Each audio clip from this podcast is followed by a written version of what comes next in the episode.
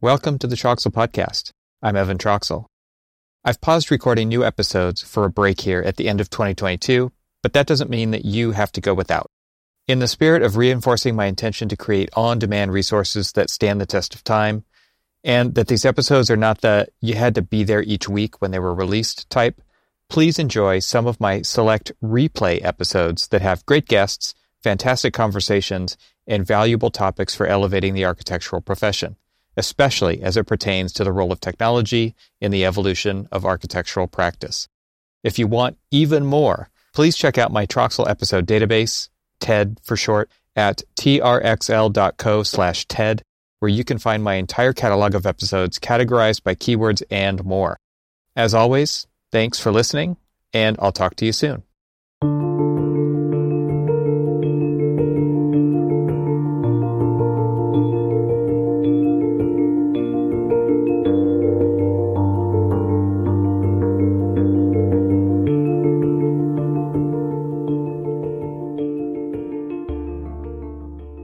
How have you been? I've been good. Yeah, been uh, it's been busy. I mean the the last uh, you know, since March, I've been in the office once since March. Yeah. And um, our firm basically said like, you know, at least our U.S. offices like are not even going to try to put together a plan until after the end of the year, which you know, of course, like makes yeah. sense. Like, what right. are you going to do? So, but we're also, I don't know. I think we were pretty well set up for it. You know, we'd already like all the technology staff were familiar with working from mm-hmm. home and and we had everything set up and we kind of accidentally well, not accidentally, but we you know, we transitioned pretty That's well. Good. Um, we were accidentally very prepared. you didn't do it on purpose, but man, you were ready for it. That's yeah, good. We were ready. We were ready. That's so it. cool. yeah. Man, we are you guys? We're uh, I yeah, I, I would say what, what's funny you said that we were they kind of said we're not going to make up a plan until after you know 2020 is over. I think that's a smart move. I think uh, what I've seen happen is they've they've pre-announced a couple of potential back to the office dates only to have to cancel them. Right, so it it yeah. didn't make any sense to to make it because they're yeah. trying to give people some hope of getting back to normal. But uh, let's be honest, if kids are not in school, there's no back to work. It's just oh, not going to yeah, happen. Of course, yeah. I mean, there are some countries that are just like giving up on school for a yeah. year and like you know why why string people along? Well so you said your your kids in kindergarten my my oldest yeah. just his last year of high school was last year. And so he yeah. missed half of a year oh, of his senior year. Oh yeah. And now i've got um i've got a junior and i've got a sophomore and i've got a freshman and you got like a dorm room in your house. I thought you were all going to leave. yeah, that's oh, that's a scary proposition. Thanks for bringing that up. yeah, you're welcome. Well, my wife and I were joking like, "Oh, this was the year that you were going to get to like." She's a stay-at-home mom. It's like this was your year that you were going to get to like stay at home and eat bonbons yeah. and like you've earned it, right. you know. And now it's like, oh no, now you're going to kindergarten. now you get to be a teacher and yeah. yeah. Brutal. So, oh, have you boy. guys joined yep. the craze of now that you're home and you see everything that's wrong with your home, you have to fix everything? I am literally building a uh, an ADU on our property Are right you? now. I'm building an entire house. contractor yep. style. That's awesome, man. But yeah, I mean, when else are you going to get this kind of opportunity? Like, just my commute time alone. Yeah is you know what 10 hours a yeah. week? Yeah. You know, i mean there's there's so Found much. Yeah i feel like i'm i'm working less and getting more done mm-hmm. somehow. You know like i have more time for my family and i'm being more productive at work and my own ambitions. Cut a lot of slop out of the system i Yeah. think. The only big downfall is you know like those spontaneous work interactions that create the opportunity to build something or you know learn that someone is doing something in a way that can be improved or you know we're we're kind of talking in the technology department about you know like academic office hours or some kind of thing that you know once things go back kind of go to normal it doesn't make sense for me to be I, I was already working from home 20% of the time but it doesn't make sense for me to like be in there all the time but having scheduled things, and then also an opportunity to walk through the office and be like, "How did you make that? How late Yep. were you here Yep. last night?" Yep. You know. yeah, just the opportunity to overhear a conversation and and like let it allow your gears to to spin for a little bit, or you know maybe you've already got an idea that could make a difference right then, and that just does isn't happening as much as it as it w- used to. I also miss like just the the coffee bar interaction with the senior PA who I've known for 15 years, and we talk about cars or you know what car show he Mhm. went to or what problem he's solving on a project that he has seen a hundred times. That's that still has not been kind of implemented firm wide as a standard or some unique new challenge that that his experience is affording him a, a way to solve that problem like nobody else can. I mean, those are the things like I love being in an office for because you don't Mhm. like you said you're you're not just leaving a Teams channel open all day long where anybody can drop in and just overhear what you're what you're doing or see what you're Mhm. doing like you could in an office building. hmm And I worry mostly about the emerging professional, you know, the youngsters as it were who get to just kind of learn through osmosis in so many ways like that. Yeah, I was, I was, I was going to say like, I made a point of traveling to all of our different offices. At least a couple times a year, I'd be in each one of our offices. Um, and it's a great way to drum up work, and it's a great way to have FaceTime with people and have them realize, you know, what what they might be doing inefficiently or like things they weren't exposed to, or you know, I'd give a talk, and then the next couple months, you'd get this huge influx of work. Yeah. And I had enough, you know, I've been doing this for five years, so I had enough um, momentum, you know, at least so far that people know who I am. But yeah, if you're just starting out, um, it's a lot harder to kind of build up that awareness um, virtually hmm that it is to just go do a lunch and learn in DC, and you know, an hour's worth of work will get you months worth of worth of uh, you know projects. Right. So um, that's a hard. We've been doing um, our technology group has been doing uh, like weekly talks on Fridays at lunch. Mhm. You know, where we we all and we get a decent amount of people, but you can't depend on other people's proactive behavior to get work. You have to go to them a lot of times. So you guys are kind of seeding the seeding the culture with this kind of continued communication of types of things that types of problems you're solving, types of tools you're building, just to, in Yeah. hopes to get some kind of like, uh, oh, I could I could use something like that, right? Or I could use Mhm. this that's different than that, but maybe related. I Yep. could see that. And then on our data team, we you know we have uh, academic office hours, kind of you know the where once every other week it's like an hour where bring every anything you want. You know, let's talk about data within the context of our firm, and that brings in a very you know you're surprised by the people that show up. Um, and it's awesome because you you uh, you get contact. You know, you just need a bunch of different avenues, I think, to try to pick get as many people as you can because you know, we've had people that weren't proactive about contacting people, and then the institutional knowledge of their existence just kind of disappears, and th- then it's like, you know, what are you doing? What are you doing here? You, you you can't just rely on being assigned things because you're making it up as you go. At least as far as my Yeah. my trajectory, Right. right. Yeah, totally. it only doesn't exist. okay, how do you sell this? right yeah so it, that it, it's like partially just having those opportunities for those collisions to happen but then also being consistent about it is that takes a, a level of discipline that a lot of people don't have you see that a lot with you know the whether it's YouTube or or whatever kind of medium you're pushing, uh, or you know I, I run the uh, Dynamo meetup group, Mhm. you know, which now we're kind of transitioning to the computational design or computational whatever. Yeah. Hacking is cool group, um, but uh, we've had ebbs and flows of activity as as is natural. But when you can really string together a solid year of meetings, um, attendance just skyrockets because it's a predictable thing that people look forward to. Yeah. And I think that's the same for any kind of anything you're trying to push. That predictability of media um, or contact. Uh, people know when you're coming and, and what to expect. That's where you really get get traction, Yeah. which is hard, you know, eh, darn near impossible now, other than digital formats. so are you guys doing you said you had office hours you've got this this computational group that meets is it is it just like people are showing up with a presentation, or are you just showing up with, "Hey, I need help with this," or "Here's an idea, let's tr- let's brainstorm it"? I, is it just all of the above? Is it just? It's kind of the the office hours are like uh, you know whatever you want, Mhm. um, just a conversation, and the people that are able to make things happen are there, um, and anybody can show up and just be like, "Our project is."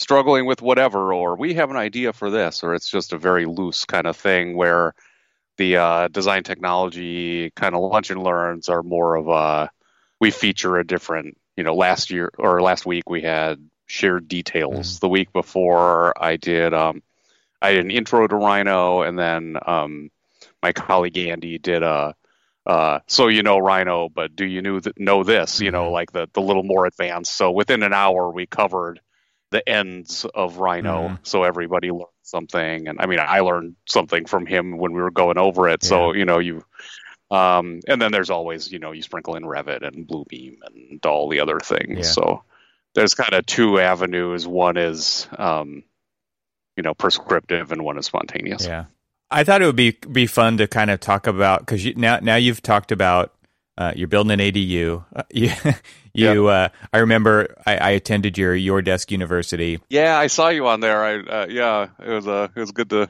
see you, even a familiar name. Yeah. So so then you know I got to see and and it was like somebody was like that is the coolest background on Oh, Zoom yeah, I, I've yeah. ever seen. Right. So it's your, your garage, which you you have set up with your your 914 Yeah. in the background, and you've got some string lights and a snowboard, and I, from what I recall.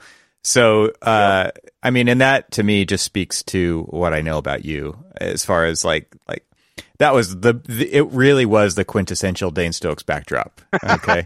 and, and and now we're talking about these computational design uh, and co- computational group uh, office hours meetups, lunch and learns. Okay, so there's a few things there, and I think they are all threaded together by uh, where'd you come from, right? So you you Yeah. uh, I, I think it would be cool to kind of just go back and we talked about you know as as far as topically over email what what we could maybe talk about today and it was it really kind of evolved from you just being a maker so where did that all begin i mean and and then how does that evolve over time to turn into what what you're doing with that now Yeah, yeah. It's it's a weird story. Um, whenever I like, I've done a, a couple talks for you know our interns or something. It's like how to get here, and I always preface it by being like, if you want to do what I do, you probably shouldn't follow that my your guidebook. squiggly Uh, exactly, Yeah, because I kind of wander Yeah. through life in weird ways. But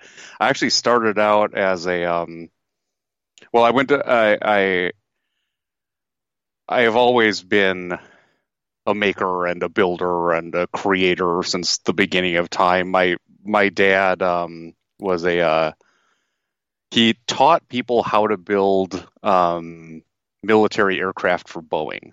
So he like he was an instructor where he'd be like, okay, I need to teach people how to put rivets in carbon fiber today. I need to teach people how to use like you know liquid nitrogen to to work with whatever. So he always you know uh, my whole life I've been surrounded, and my mom is just a you know a totally creative um, person that just both of my parents kind of let me do whatever I wanted, and it was always geared towards building and creating and gardening and carpentry. So I I was not a great high school student at all, like not really interested in kind of the structured existence of school really at all. I didn't learn math till I was in my 20s. Um like really but um, I so I went to a, a an automotive uh, technical school called Wyotech when I got out of high school, um, and got a, a couple associates degree in um, automotive fabrication, chassis design, body work, painting, upholstery. Um, basically, you know, a, a degree in, in automotive restoration. Um, and then ended up at a, uh, a race shop in Las Vegas that did uh, engine conversions on Porsches which is why I have a an STI engine in my 914. Mhm. Um, that was kind of a, a we designed a we we sold kits to convert do engine conversions. We also did cars in house. So mine was kind of the test bed. We designed you know the the kit to put a Subaru engine in a 914. Um, I did that for about two years. I raced competitively. I was, I was the head of research and development for that for that team. But by the time I was 22, I had back problems, and I could see that there, you know, you don't see a lot of really old mechanics. And yeah. you know, it's not. I was like, I can't retire. I can't retire in this. I can't keep crashing cars and you know, racing and and lifting transmissions. So I thought, you know, mechanical engineering seemed like a, a reasonable collegiate, you know, avenue. So I went into mechanical engineering. Um, I, in order to test, in order to start uh, engineering, you have to test into Calc One. Mm-hmm. And due to my uh, my high school and, and academic career or lack of interest in math, I didn't qualify for anything. I literally tested from number skills all the way through to get into Calc One in one sitting to get into college. Mm-hmm.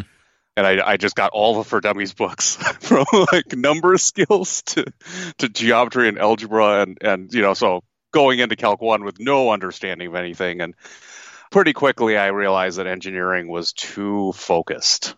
It I, I spontaneously started oil painting because half of my brain was being starved. And then it was like, okay, what's like easy engineering with more art in it? And it was like, oh, architecture's cool. I've never been interested specifically in buildings or the you know the AEC environment. I've just been interested in making things. Mm-hmm. So I went to University of Boulder, um, got an undergrad degree there. That's where I really got interested in kind of Grasshopper. And it wasn't because of Grasshopper, it was because I was building complex, you know, kind of feature walls and stuff, and doing it manually didn't make sense. It was too hard, it took too long. So, you know, I, I was never really much of a computer person, but computer enabled me to build real things better and faster and more complicated. Um, so that was kind of how I get, got into that. And then um, I got a master's degree at Penn, which really upped the. I, I got in with like advanced placement, and I had basically a whole year of electives to take. So and from any school I wanted. So I did robotics classes and bookmaking classes and and uh, programming classes and and just really kind of diversified my my architectural education into something that was like very tech savvy, but still very grounded in fabrication and and you know the uh, affecting the real world with with digital processes. Mm-hmm. So I interned at at uh, my last year of school. I interned at at ZGF in the model shop, and they were they were planning on kind of you know they moved their interns all around so you get a flavor of whatever. And when it came time to leave the model shop, I basically didn't leave. Yeah. So I was just there for like four months and completely ignored you know the architecture department and everything else because I was like, no, this is awesome. I've got laser cutters. I've got you know, I'm good. Um, so when it came time to get a job, I went back to, to ZGF, started as an A1 in architecture, and in less than a year, I had um, I had transferred over to technology and kind of made they made me my own. Um, you know, it was a uh, I'm a technology manager now, but it was like a design technology specialist. I think was the the term we made uh-huh. up says it, you know, digital fixer. Right. Right. um, and yeah, I've kind of been here ever since. But it, it, you know, it's always kind of stemming from that. You know, I, I'm not to disparage architecture, but it's never been a huge focus of mine. It's it's the um, architecture is the best way to make cool things and get and have a desk job and get paid to do cool things. You know, it's like that perfect kind of Venn diagram of like it's real, but it's you know you're not a scientist and i don't know it's it's that perfect kind of I never know what I'm going to do every day, and that's what I need. that's awesome. That's a great way to explain. they're all fires. At least they're all different fires. and that that totally speaks back to your original comment about how you got to where you are, right? Because you you never knew what was next, and you've kind of created and then jumped at these opportunities just mm-hmm. by being curious. Like you're so such a curious yeah. guy, and I, I know like when we got together in New York and and had that kind of initial talk about just the stuff that we grew up doing, I felt such a huge like kinship there because the story is very similar, except your stuff is like next level. Like when you talk about riveting carbon fiber and using liquid nitrogen because you've got like you've got to create these conditions to do this thing like that your dad kind of dealt with. Mine was very it was like nails and a hammer, right? So like I said, your stuff was Yeah. probably next level and that's that to me is evident in where you've taken it to, right? So when I see that backdrop on Zoom of your like fully custom fabricated 914 because you've done it's like you couldn't just stop at an engine replacement, right? And and um you- Yeah. you, you went you I have a trouble. you take it to the next level. I bite off more more than I can chew, and then I mean I'm totally ADD, but I I I, I usually finish most of my projects, even if I've. I mean the Porsche I've been working on that for. I was going to ask if you finish Well, your projects or not. Let's see. I I do I I do I. It's just a matter of time. It's just how long it's gonna it's gonna take. But the Porsche I bought it when I was, whew, 18, and I'm 36 now, and it's driving, but it's full tube chassis. I cut the body off the car and then welded it all together and put it back on. Like, I mean, it's you know, Yeah. it's an escalating issue. But now I've ruined the car so much that I can't, I can't not finish it because then it would mean it would die. Right. Right. And no one will No, t- like and no I one will take it. Like no one no one could do what No. you wanted to Oh, do no. with it because it, there's so much like embedded knowledge and skill in that thing. There's like you can't hand that kind of a project off. you uh. didn't comment any of your code, Dane. well, I, you know, I, I actually have. I have commented pretty well because I, I've been following the uh, the whole build is documented on a um, it's called 914world.com. Uh, the car is called the Ankle Biter, but um, you can search it and find it. But I have like a 75 page build thread where when I went off to grad school, I did forget a lot of the things I'd done, and I'd have to go back to the build thread to remember what I was building. You know, what my logic was to follow it up, you know, three or four years later, because you do forget. Yeah. but yeah, so, but uh, I will say, like the the online, like the I've got a group of friends that are following the build, and they're the the main reason that I've kept going on it because I don't want to like I don't want to they're not the motivation. follow through. you know, I don't want to well, not follow. they're the through. accountability. They're not the motive. They're yeah they're the people that I know are going to give me crap if I don't Yeah. you know if I don't finish it. So that's that's good. It's good to have. I've got like friends that. like that at the office too because like I've got I've got the 69 Datsun Roadster that is in the third paint shop uh, and I thought it was done. and Like, I well and I called the guy the other day and I'm like hey I just wanted to get a status update he's like uh can you call you back I'm in the middle of an estimate and he never called back so this is what happens when you drop your beloved project Yeah. off with some expectation around schedule and it's not their priority I hate to disparage an entire population, but body shops are not necessarily the a place to get fast and reliable results. I have found. Yeah, I, you kind of get it when you get it, right? And you don't you Yep. don't complain Yep. about that. Yeah. s- Yeah, Okay. and it's a it's a enough thing that you know you can't do it yourself mostly. Yeah. Know, My neighbor did though. Like he's got he's got a booth in his garage. I should have just talked to him. oh wow, yeah. Anyway, Ugh. so like you, like my dad was an Air Force mechanic. Uh, Yep. My grandfather was a geologist, uh, and like out of that came this kind of similar mentality of like we're going to do a project, right? And we do Mhm. projects, and we don't always finish them. Um, and and I actually that's kind of an interesting uh, rabbit hole to go down. But I actually had to make a decision. I I probably made the decision. 10 years ago, maybe something like that. Like I am actually going to finish my projects that I start because up until Mhm. then I had a terrible track record of doing, of Mhm, actually finishing them. So because I I'm so interested in so many things that it's easy to get distracted and I am like I've said before, I'm trying to live five different lives at the same time because we only get one and I want to make the most of it. Yep. And so uh, and I just can't be satisfied, right? So there's so many interesting things out there. Uh, you know, there's right now it's like, well, I, I guess leading up to this point, it was like I, I, I wanted to, I just had to finish my license. Like that was actually the first thing that I decided I was going to finish that I had started, Oh, wow. Yeah. you know, 17 years prior when I graduated from college.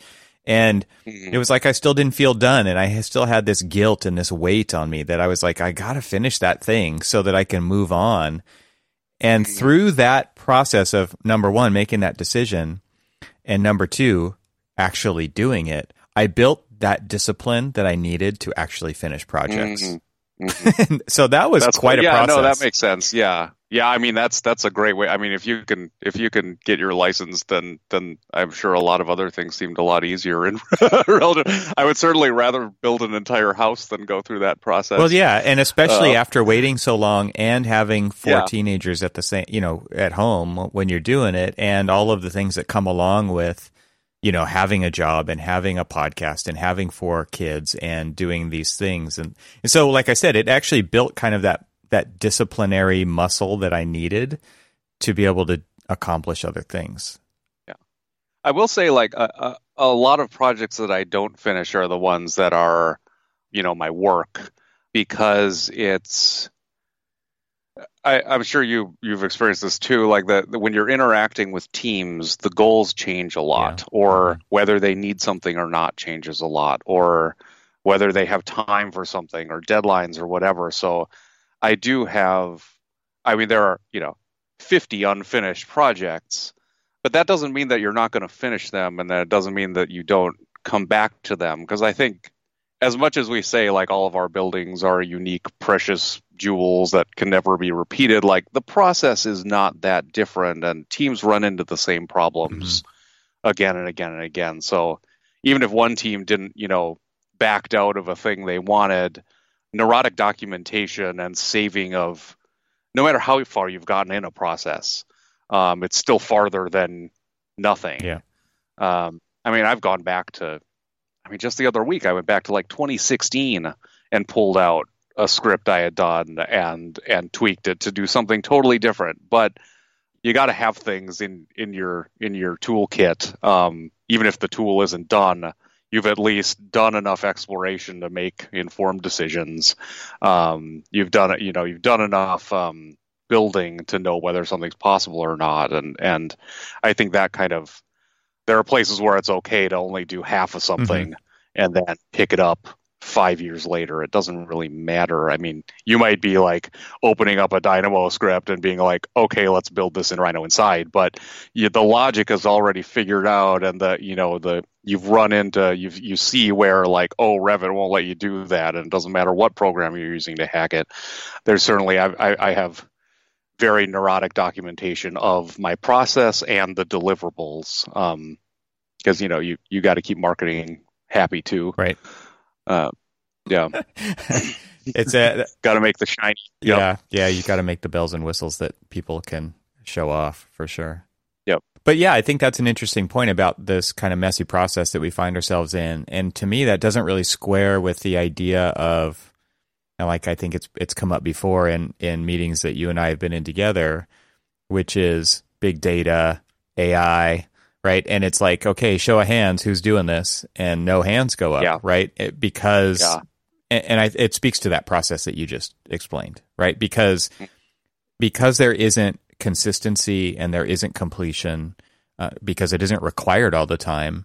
Um, a lot of that stuff is just waste of the process um, much like a leftover sheet of plywood that's cut in some weird increment on a job site, right? It's just that's what it yep. took to get to the end. It doesn't didn't really need to be useful beyond that point.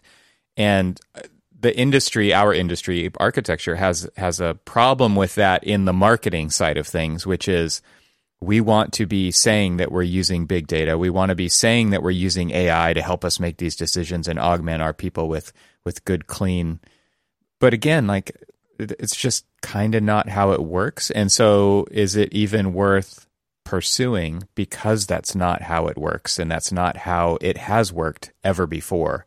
That's a lot of like institutional cultural behavior to try to change. And man, yeah. talk about like who that's not what we signed up to do, right? We signed up to be architects of buildings, right? you know, I, have had this conversation with. You know, I, I totally agree with what you said. Like, I, I have had this conversation with a couple of people, and and I I pose this hypothetical of you know if say today we could push a button and a building would come out. I don't think we would be financially w- rewarded for that mm. because clients, like a lot of our clients, they reach out to us to build a building, but they also reach out to us to work through problems together, to flush out their ideas. A lot of times when you're you're in a meeting, like you solve a lot of or you learn a lot of things that you didn't even think you would learn about them that would change the deliverable. Um, and you know, if I if I started a startup and said, okay, you know, one button buildings, I would have no credibility and no one would buy a building from me. So it's kind of this like, even if we were able to accomplish it, which I doubt we are on a on a you know, I mean, you can you can build Pulte homes all day, but you know, like a a, a custom academic, right. you know, like technology center is not. Um, there are so many moving parts that that even if you could somehow miraculously push a button and have it created, I don't think anyone would believe in its validity, at least in this within the next, you know, whatever decade or you know until until we we trust AI more, or um, we wouldn't have gone through any kind of like conversation or gained the trust of the client to the point that that we could you know push a button and make a thing. So i'm kind of like i've i've certainly explored ai and machine learning um, in certain avenues but uh, as far as actually creating like you know going the full automation route i'm really skeptical just based on how we sell buildings and how we sell ourselves and how we solve problems. Uh, you know, it's it's not really a car where, and even you know, cars aren't either. But like self-driving relative to architecture seems like a really easy problem to solve. uh, Interesting, because thought. you don't have that. It's like don't hit things. Yeah, right. right? Stay in lines. Uh, you know, I, I, and that's super hard to do, right? Mm-hmm.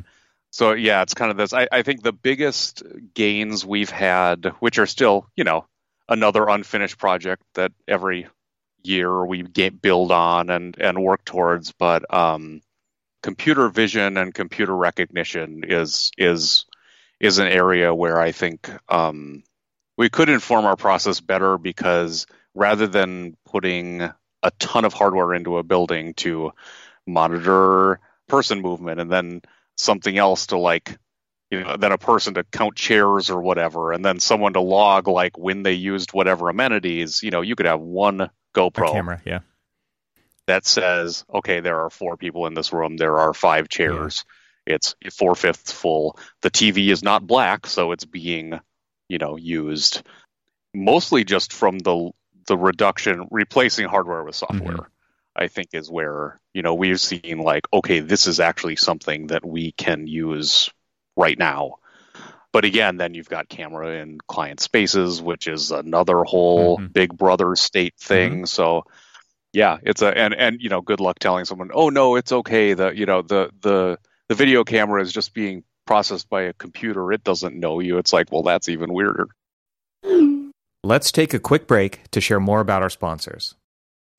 You've heard about Avail here on the Troxel podcast, and I'm excited to tell you they have a new message for you, my friends. Avail is designed by designers for design professionals, so it's no wonder Avail focuses on visuals in its platform.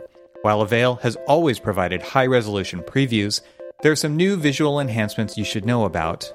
These are channel cards and key cards. They're visual gateways to your content, and they're both customizable. Channel cards have been available since Avail Desktop 4.0. Think of them like album covers for each content channel you create. Channel cards are designed to make navigating your firm's assets quick and easy. And with channel cards, the look and feel of Avail conforms with your firm's standards. Next up is key cards, and these are the latest addition to Avail and are available since version 4.3. What are they? Keycards visually group content within a channel, and they derive data from your tags to make finding content easier. So they're created from the work you've already done. By adding custom graphics to your keycards, navigating content within a channel improves immediately. Keycards also drive the breadcrumb trail in the latest Avail Desktop 4.3 release. Navigate through your channels using breadcrumbs. And a new breadcrumb control is displayed on a channel when navigating with keycards breadcrumb items allow the user to navigate to the previous state easily. To see all of these new visual enhancements in action, head over to getavail.com to learn more. That's getavail, G E T A V A I L.com to learn more.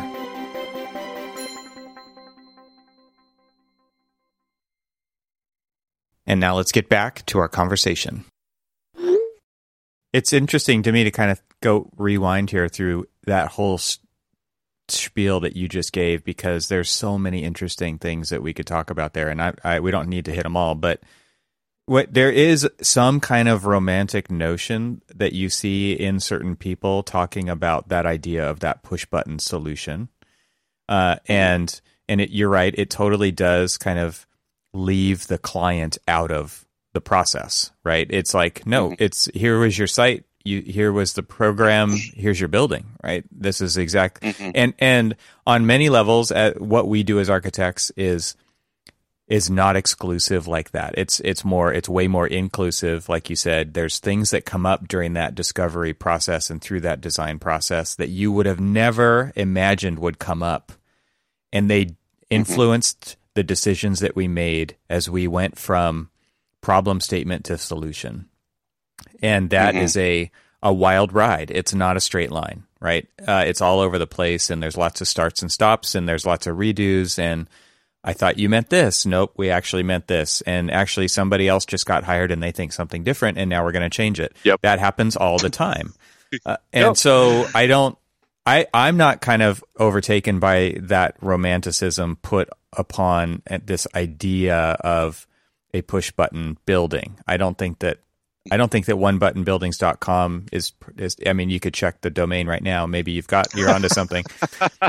But that but that to me is not that's not what I want to do. And I think it's yeah. interesting when we're put in a position as technologists in architecture firms to maybe attempt to try to you know attempt to do that. It just mm-hmm. is like well that's not on my list of things to do right now. Um, and I don't know that architecture wants that either that but i will also say that uh, there's two arguments i think that kind of work on the opposite side of this. And this is kind of where i straddle the line and say okay number one clients like to buy things not processes right? So mm. they want a building. If you want one button building that's that's what you pay for and you get it. And you don't necessarily want to spend the next three years going through that process because it's scary, it's costly, there's problems, there's ups and downs, it's emotional. There's all these things kind of attached to that process that people don't necessarily want either. No, I think that's I think that's valid, and I think that you know there are certainly plenty of architecture firms that that probably do have a lot of uh, you know I'm I'm speaking specifically for like the kind of clientele that you know ZGF is going after. Right. Um, one of my colleagues used to work for I don't know if it was Pulte or whatever created home, but like he he wrote a piece of software probably 30 years ago that just told you all the different houses you you could make with a pile of shapes. Mm-hmm. You know, mm-hmm. like the foam that they cut out and then stucco on yep. top of. Um, and that was, you know, it, I think it, it it just depends on what you're deliverable is and the complexity of your deliverable and what your your client expects which there could be a huge shift in architecture where it's like we don't care if it's not as good as it can be uh, we want something efficient yeah, and yeah. we just want it cheap and done which you know i mean you can buy a pole building that it probably wasn't created by ai but it's not it has like two parameters going into it so it's not uh it's not as complex of a of an issue but I mean, I can tell you, like, as far as trying to just just from the perspective of Dynamo and Rhino inside and basic C sharp automation uh, within the Revit environment, even the variables there, um, it's really hard to reuse tools, yeah. even from project to project. Right. The the variables are just so, and I think a lot of that is just a lack of standardization and a lack of understanding of what needs to be standardized. Mm-hmm but it's also just kind of the the nature of the craft I, I think which I don't know what you know in a hundred years what what will no longer be sacred or what expectations will be. But you know I can tell you right now it's it's automation and architecture. There are a couple things that that you really do see all the time. Um, you know renaming room elevations and these kind of i mean they're more a default in revit's programming than anything else mm-hmm. but like these are things you have to patch but yeah the conscious generation of of architecture is um actually i i gave a it was it's one of the favorite talks i've given um to the aia uh it was like the tap technology and practice uh, this last year. They have a, their conference in DC, and um, they put it together where there was a someone had to speak for a topic and someone had to speak against mm-hmm. it. And I got to speak against um, automation and computational design, which was like such a treat because we have to be such cheerleaders all the time and and to finally talk about you know like the real struggles there are yeah. but there are a couple points i made in in that talk that one of them was um, oh, it was about generative design, uh, where that's kind of the middle ground. Like, okay, it's not AI, but it's you know, it's like taking parameters and changing them, and then you can see like what's been done. But all all of the times that I've done automatic optioneering for teams, they have been completely uninterested mm-hmm. in it, and I was kind of wondering why you know, is it me? Am I making bad options? Like, is it, you know, is it, there's there too many options? But it was that the, you know, we, we go through the scheme and option process, not to make options, but to understand the problem better. To learn. Yeah. I think to learn. And you, if you make 10 bad things, then you understand what good yes, is better. Exactly. And you have the justification for it. exactly and and the automation of that process kind of irks me and i think there's a correlation between that and any other thing you're doing unconsciously automatically um, in a in a design where maybe you don't understand it as well mm-hmm. and and you know along those lines too i i um you know when you're automating a, a process that anyone that's capable of automating a process probably isn't dedicated enough to architecture to understand what they're doing. Um, you know, want to understand what the problem mm-hmm. is that they're solving. They have the the ability to automate. Like I don't know what I'm creating necessarily in an architectural context. I can create it, but I don't know if it's right or not. I need to rely on real architects with years of experience to tell me like yes that's how you know a a room data sheet goes together. Well, and how did they how did they get that information, right? How did they get that knowledge, I should say? And it, it yeah. was through making all of those mistakes over all those years. Yeah. And and to me, like that's what I'm thinking when you're talking about this is number one, you're learning through that process, but it doesn't just apply to this project. It applies mm-hmm. to all projects yeah. from now on. And by going through that process and by learning those things of what does and doesn't work, like I said, it doesn't just apply to this project. So on another one that has a similar problem during one small piece of that process, you can be like, "Oh, I've already tried that and it and it didn't work and here's why. Let's move on to the next interesting problem." Mm-hmm.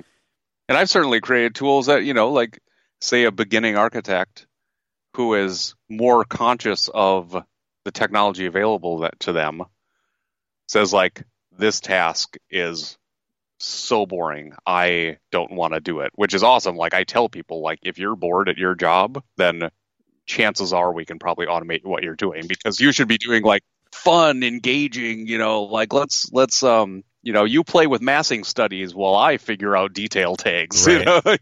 but both of us combined might not necessarily understand what we're actually trying to solve mm-hmm. because, you know, I can solve it and they can do it, but there might be you know more advanced things in play that we don't understand. So, um, I had a conversation with a software developer that, um, you know, they're like uh, in that talk, I had said, you know, like you might get an inferior product by by automating something, and he was like, why would it be inferior? It's like, because no one that actually knows what process is being automated is taking part in this process like someone new might ask for a thing and I might build a thing, but neither of us have done it for real or understand why we're doing it. So that knowledge feedback, like how do you integrate, um, how do you codify that, you know, 50 year knowledge into a tool um, rather than just blindly solving a problem maybe you don't understand. Um, yeah, I, I, don't know. There, I think that um, there is kind of a tug of war also going on where it's and and maybe this is just my perception, so I want to bounce it off you and see. There's there's mm-hmm. kind of this idea that all code that gets written on a project will be reusable. And and mm-hmm. what you're saying and I what that's what I think too is like there's a lot of unique stuff. A lot. And there's there's actually a lot less reusable stuff. Yeah, I mean it, there are a lot of things in theory that fall apart in practice when you say like when one parameter is different or you know one dependency is different or you're oh this is a this is a BIM 360 project you know whatever like um it is it is a it's a hard environment I think to you know I I, I know nothing about like you know structural analysis but I'd imagine like a beam is a beam and there's maybe a little more you know, you're not going to be like, well, let's put in glass here. I don't know, whatever. like, it, it's just such a weird, diverse environment that we work in that it, it does not lend itself well to data collection, automation, you know, these, these, these um, repeated tools, which is unfortunate because that's basically what I've based my career on. But um, there is, you know, clearly enough value to, to keep me busy all the time, but it, it, I'm not going to say it's not a struggle. Yeah and I'm, I know you've you've experienced the same thing where you really do want to reuse everything because a lot of times it does take longer to build a computational tool yeah. than to do something by hand. So it really doesn't make sense to do it unless you're going to reuse it a lot. Because it does take time to develop that that code, that that oh, script. It'll take at least two or three times as long Actually as doing, doing it thing. by hand yeah. once. Yeah. yeah. So if you're only going to do it once, then don't call me. Yeah. You know. But like you said, um, you went um, back to 2016 and dug up an old script that had the logic already figured yeah. out, and nobody in 2016 necessarily thought that in 2020 that was going to pay off again. And that's the kind of stuff that's, that's interesting to me as well because it's a variable in this equation that is rarely I don't know, it's it's you can't quantify that, right? Because you yeah. never know what's going to happen and you never even can count on your memory remembering that that that thing even existed. Yeah, and that's a weird thing too. I think as far as um, as far as like the the the vulnerability of having only one person that knows a thing. Yeah. Um, we had a guy that did all of our post occupancy evaluations that that quit, mm-hmm. and all of a sudden, like the entire process of Survey Monkey to, you know, uh, was he using? Like there were like 14 different you know softwares that came together to create this report and and um and he quit. And then it's like okay it's all gone. Like if i quit no one would know where to find the marketing materials they rely on the you know the even like the dependencies like you know like all of this infrastructure of of um of knowledge. Um it's been codified but no one knows how to uncode it. Yeah, yeah it, it's a it's a weird it's a weird place to be for for um for staffing and just uh, institutional knowledge. Like uh, we all have codified knowledge, whether it's digital or in our brain, but uh, staffing changes. You know, how does that? Do you keep the knowledge when someone leaves, or is it just in a different bucket that you still have it, but you don't know how to unlock it? Or um, the the relying on a single person for an entire process is is an interesting um, yeah. conundrum. So so this is something that I think you guys. I'm not going to give you uh, a hundred percent score on this on this quiz right now, but you guys inspired me, and you you've created. I don't know how much you want to talk about this kind of web project that you guys have, but but you've you did create some semblance of a way to document, at least with Rhino scripts, you know, Grasshopper scripts, uh, so that somebody else opens it up and kind of can figure out what the hell's going on in there.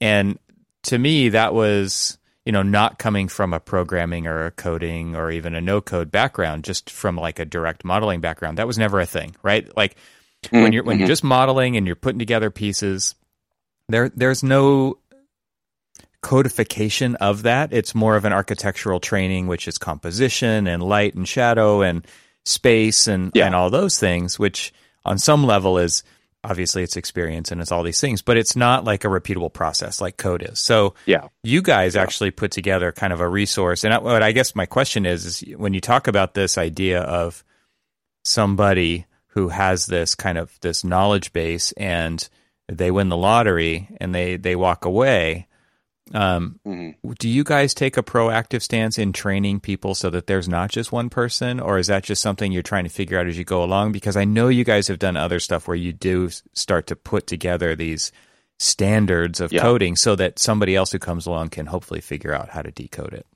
Yeah, I mean, I think anyone that's using um, any kind of code, you know, should annotate, assuming that someone uh, is going to go into it totally blind and and have to figure out. And we are reasonably good about that. Um, I think I think where it where it falls apart is actually the the the skill sets of of staff and how many people you could explain the thing entirely, but probably 95% of architecture staff wouldn't even be able to open the program. Not any fault of theirs. It's just like not they don't do it every day. Not their expertise. Yeah. It's not they don't do it at all, um, and that's fine. But you know, it it if someone can use Grasshopper, say, um, annotation would certainly help. Building it in a way, you know, grouping things and pairing, you know, logic uh, clumps together uh, is certainly helpful. But you know, I I I don't know where the stat came from. It's probably not real, but it feels right. Like you know, if you have ten percent of your staff that can open Grasshopper without running away, you're doing better than most firms. yeah, that it does feel right. Um, so you know, there were a decent amount of people using, you know, some people using Grasshopper um, at ZGF, but I was like the only technology staff person that that was really um, like a, a firm resource. Mm-hmm. So there's a lot of pressure. Like you know, I get hit by a bus, we lose a lot of tools. That's why I said win the lottery, Dane. Not yeah. Let me be pessimistic mm. here.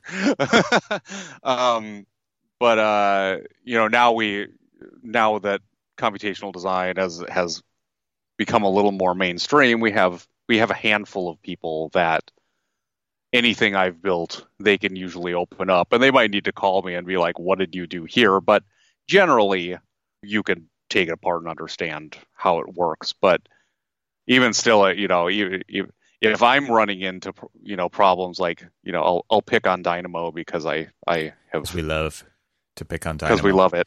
Uh, yeah. Um, but if I can't get a tool to work that I've built because of some arbitrary, you know, piece of code or or some, you know, oh the link didn't load right or whatever, then how is someone else going to just seamlessly jump in and and start yeah.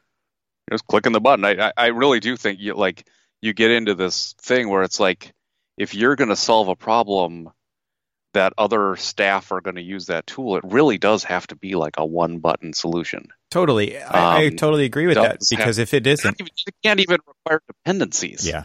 And that, but that's know? what's in their pocket every day, right? It's like this thing that just works, and you just have to push yeah. this one button, and it does the thing that I want it to do. And to me, like this kind of gets back to that Autodesk open letter that was published, which was basically mm-hmm. a bunch of architects saying, "Damn it, this thing's way too difficult to use." And we're not, it's yeah. not even doing the things that we've been asking for it to do for this many years. I mean, it really, to me, comes down to how complicated it is to use the software. And I think what yeah. you're talking about speaks directly to that.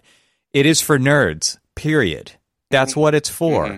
And that's what it takes to successfully have a, have a, a decent outcome out of the using the software because the software is absolutely incredible, right? It can do yeah. things that most people can't make it do. It's and it's absolutely incredible under the hood.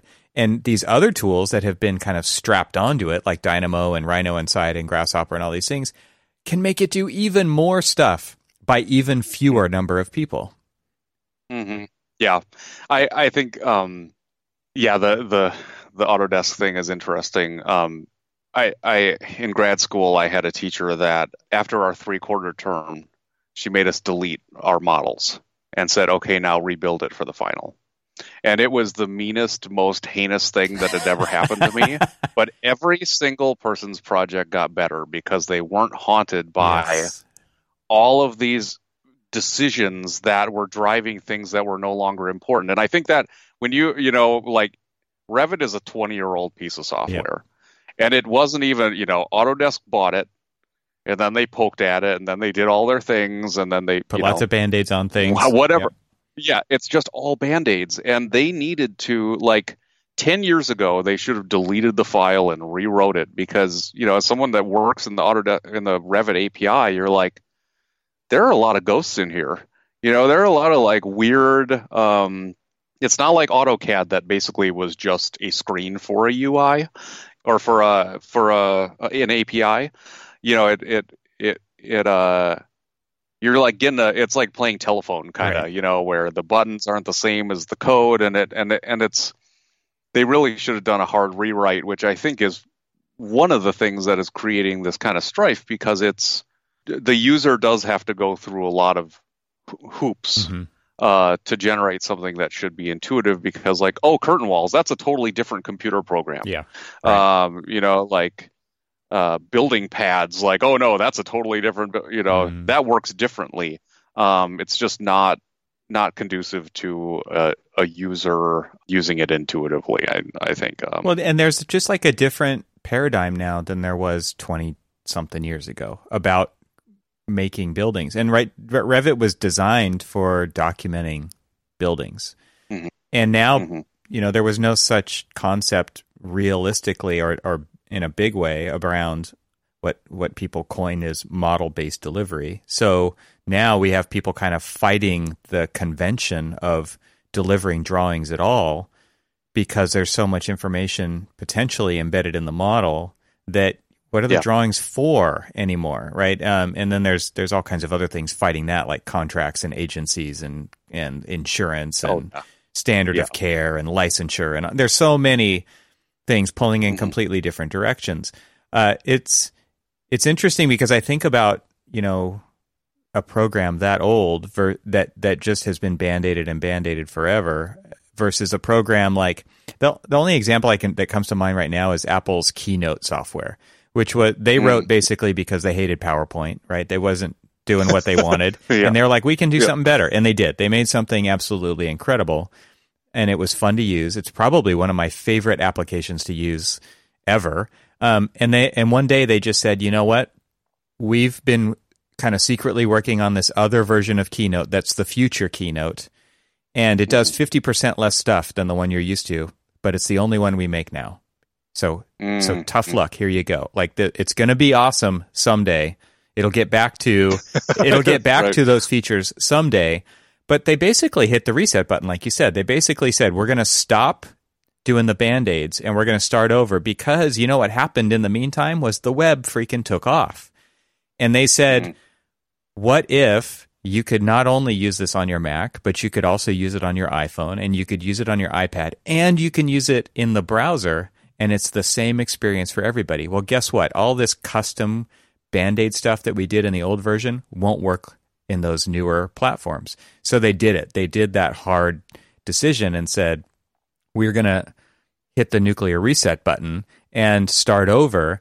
And it's going to be a painful few years, but when it when we get through it, it's going to be amazing.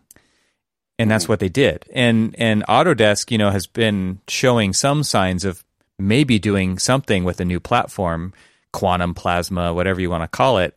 Um, Yeah, and and yeah. it's like, okay, so so for realsies, like what's really going on there? That that sounds intriguing. It sounds like you guys, at least they recognize that they need to do it. Now, how to get there is a a wicked problem to solve, I'm sure.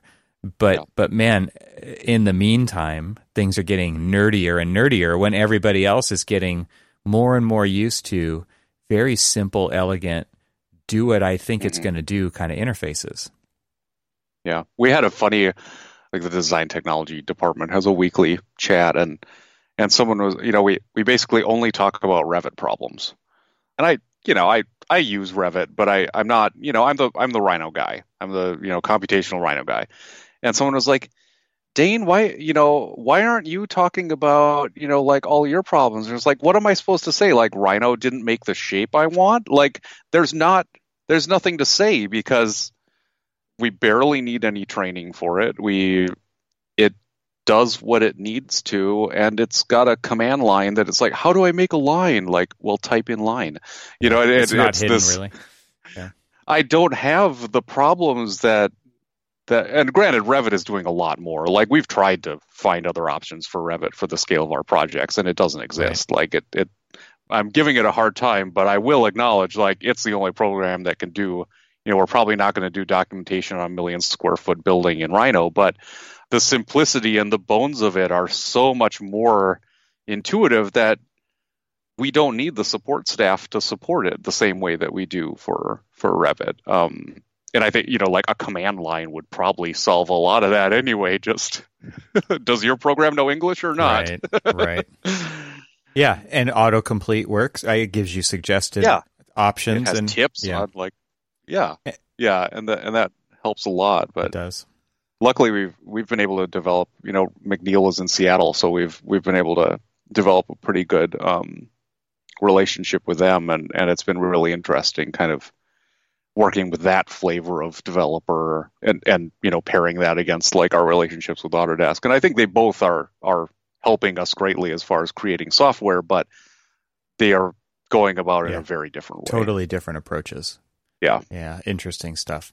Well, I mean, I, I feel like there's so many other things we could talk about. Maybe we can we can chat again sometime. But I, I always and I didn't warn you about this up front, so feel free to uh, just say no. Uh, but I I tend to try to link these shows together with the different guests that I have on by asking two questions, and then the final one's not really a question. But so there's three things coming your way here. So the first one is Okay. share share a personal hack, something that you do to help yourself perform better. It does not have to be digital. I mean, I know that a lot of the stuff we talked about is, but you've got all these other interests.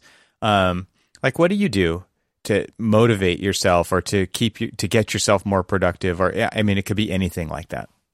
Um, I think attitude. You know, honestly, like it's not a it's not a a quick fix hack, but right. I, I kind of got into a situation where like you know, COVID is you know creating a situation where um you know I need to create an ADU on my property for um for my mom, and I'm like super stoked about um it solves a lot of problems for all of Mhm. us, but I could be really um frustrated about having to take on this extra burden and all the work. But at the beginning of this project, I was like, I am going to embrace this project with like love and um, hard work and positivity, and I'm not going to get down about this. Like, we're gonna, this is going to be awesome. And it's the first project that I like, I really, um, I focused on my mental state as much as my planning and physical, you know, requirements. And it's really, it's really helped a lot. I think, uh, and and I've transferred that to other other things that are frustrating and just trying to be mindful and conscious and just come from you know whether it's work or whatever just come from a place of positivity and love um, especially in this hellhole of a world that is developing oh um, man, you know we we need to just be as as mentally uh positive as possible to to try to neutralize just everything right um, that's a great point. and uh, yeah um so i think that's something that i've kind of learned i'm not i'm not an angry person or whatever but like being conscious about your mental state as you approach a problem um pays dividends in many other uh or physical aspects of that project i think Is there anything that you do to help yourself get into that state? Because to me, I think that's where like you you have to develop a, a, mem- a muscle memory around that over time, or you need a sticky Yeah. note on the monitor, something to be like right. smile, Deep you know, I, yeah, whatever it is, and and so I'm Yeah. wondering like if you do anything to help yourself get in that state so that you can set yourself up for Uh, success on a project like that. God, I don't, I don't, I don't think Just so. I think I just, just you just, just talk to yourself. yeah. You know, just tell your. Yeah, I think that's a good point. Like what yeah, your self talk sounds really positive Yeah. in that way.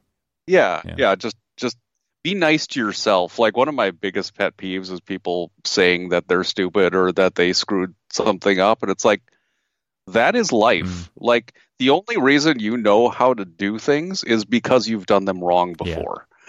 Right? And it's okay whether you're an adult or you're a 5-year-old like I've had the worst days of my life. I still like I knew how to put on pants, I can feed myself, I know how to ride a bus, I can get to a different city. I like am, you know, su- supporting my family like it's so easy to get down on Yeah. yourself, but it's like you've come a long way. Like, you know, especially having a kid, you're like, wow, I really started from nothing, didn't I? right?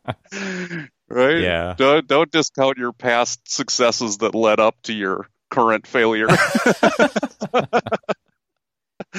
Well, and I'm sure like you said you're building this for your mom. Like it's Yeah. the the the things that you talked about are going to come through in a very Yeah. different way than if you didn't do that for her. Yeah, exactly. Yeah. Yeah, yeah, Which is going to make your Um, future life better too. exactly. yep.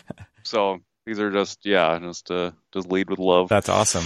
Uh, that's a Oh. great, great tip. I think uh, that is a little bit harder to do for most people right now because of the isolation that many people are feeling, or the fear, or and and to watch kind of the news and things devolve around them. It's it's probably harder and harder to have that attitude. So, yeah, but it's also more important to like you know every when i get to have like a meeting with a team that i haven't seen in a long time like you certainly if nothing else this has shown like how wonderful humanity is and and you know nothing like losing Mm, all of your friends to realize like how good you had it Yeah. and and valuable they are and they're not gone and you know we will regain some sort of normalcy but yeah.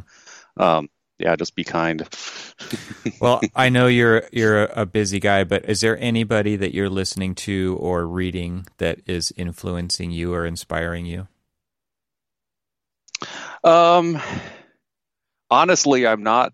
I'm not much of a reader. Um, I, I, uh, yeah, it's kind of a funny thing, but, um, I am. I am constantly inspired by um, other makers, um, other people that are pushing. Like, I love. Uh, have you seen um, like Colin Furze on YouTube? No.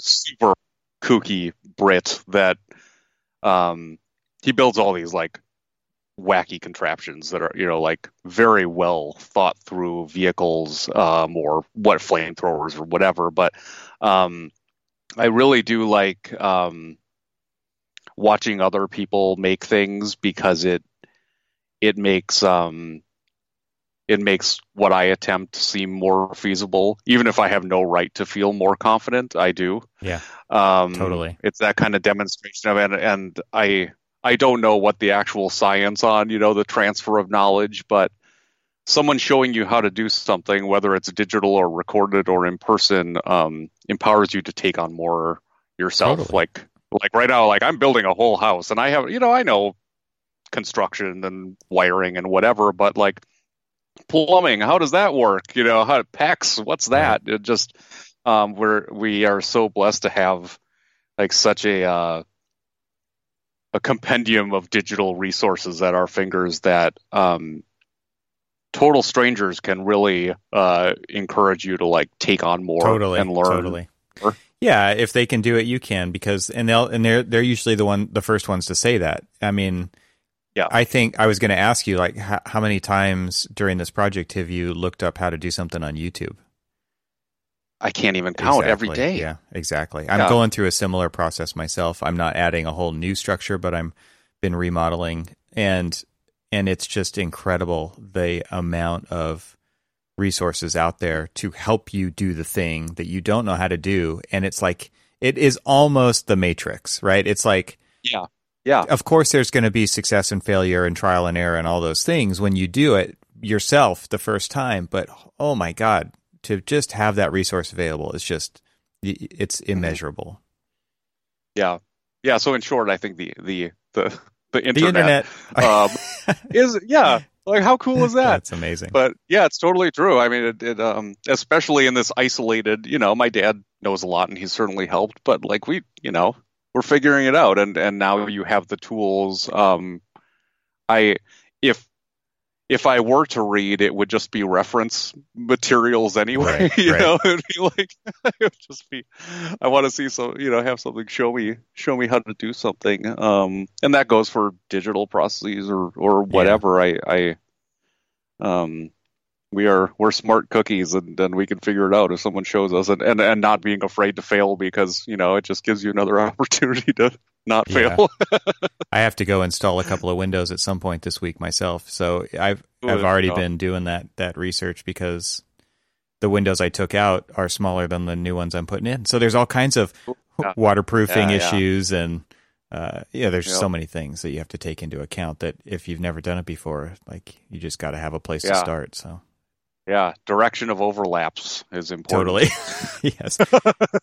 okay, first understand gravity. Second, understand Yeah, yeah, water yeah. does not just go Prevailing yeah, yeah, yeah. yeah. I was going to say it doesn't just come from the up to the down position, it goes sideways and oh Yep. man, so many Yeah. so many things. but I, you know, I, I just a quick aside. Like I want to tack on to to that concept. You know, it, it um having a kid is really interesting because I, I mean, maybe it's a a, a side effect of whatever privilege I've had, but like I'm not, I'm not afraid afraid to screw up if it was if it was honestly if it was honestly done you know if it was in the intent of of doing something um right. And if if you learn from it and there's no such thing as a, a failure you know if if you've learned from it and and teaching my daughter who I, I, initially i don't know where it came from but initially it seems like we're programmed to be horrified of failure Mhm. and like frustrated by a lack of success and i think that takes a lot of discipline to kind of like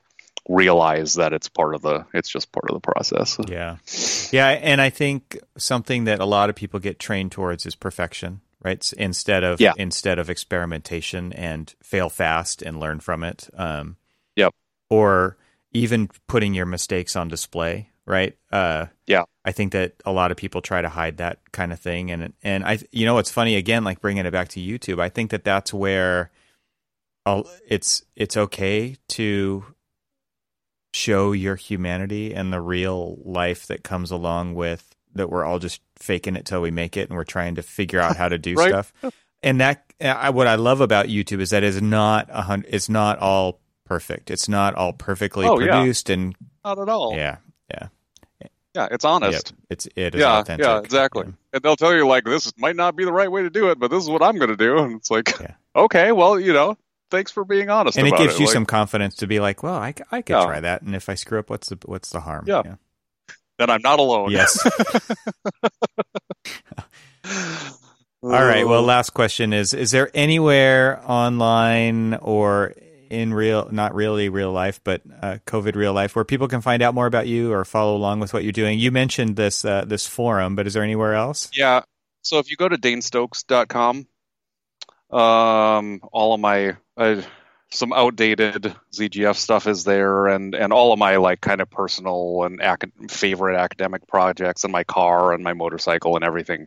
Everything I've done is at danestokes.com. That's so, awesome. um, you can head on over there, and and um, and there's a contact thing too. So you know, if you want to want to chat, hit me up. No problem. Um, I'm always always interested in meeting new people, especially now that my opportunities of meeting people are are quite limited now. Well, it's So- amazing how like available people are now too, right? So Yeah, it's it's weird, isn't Yes. it? Yeah, yeah, absolutely. yeah, it's it's just different. Yeah, So virtual coffee with Dane at danestokes.com. Yeah. There you go. for sure. Yeah, Well, thanks so much for taking the time. I mean, you're you are a very generous person, and it's it, you can see it and you can hear it in your voice, uh, and so I appreciate that about you. And hopefully, we can do this again sometime soon. absolutely. It was really great talking to you. I uh, yeah, it's it's been a, it's been too long, so so certainly uh, certainly hit me up again. I'd be happy to chat. Once again, a big thank you to the sponsor of this episode, Layer App, the flexible database for architects that makes it easy to view photos, files, and project data right in Revit. Remember, start your free 14-day trial at layer.team slash TRXL. Thanks for hanging out with us today. This show is part of the GABL Media Podcast Network. You can see all the shows at gablmedia.com. That's G A B L M E D I A dot com. You can help support what I'm doing here by leaving a five star review on Apple Podcasts to help get the word out, and of course, share it with your friends. I'd love to hear from you, so leave a comment on the website at trxl.co slash podcast, where you can find every episode. You can also follow me on Twitter and Instagram and YouTube. Just search for E. Troxel. Talk to you soon.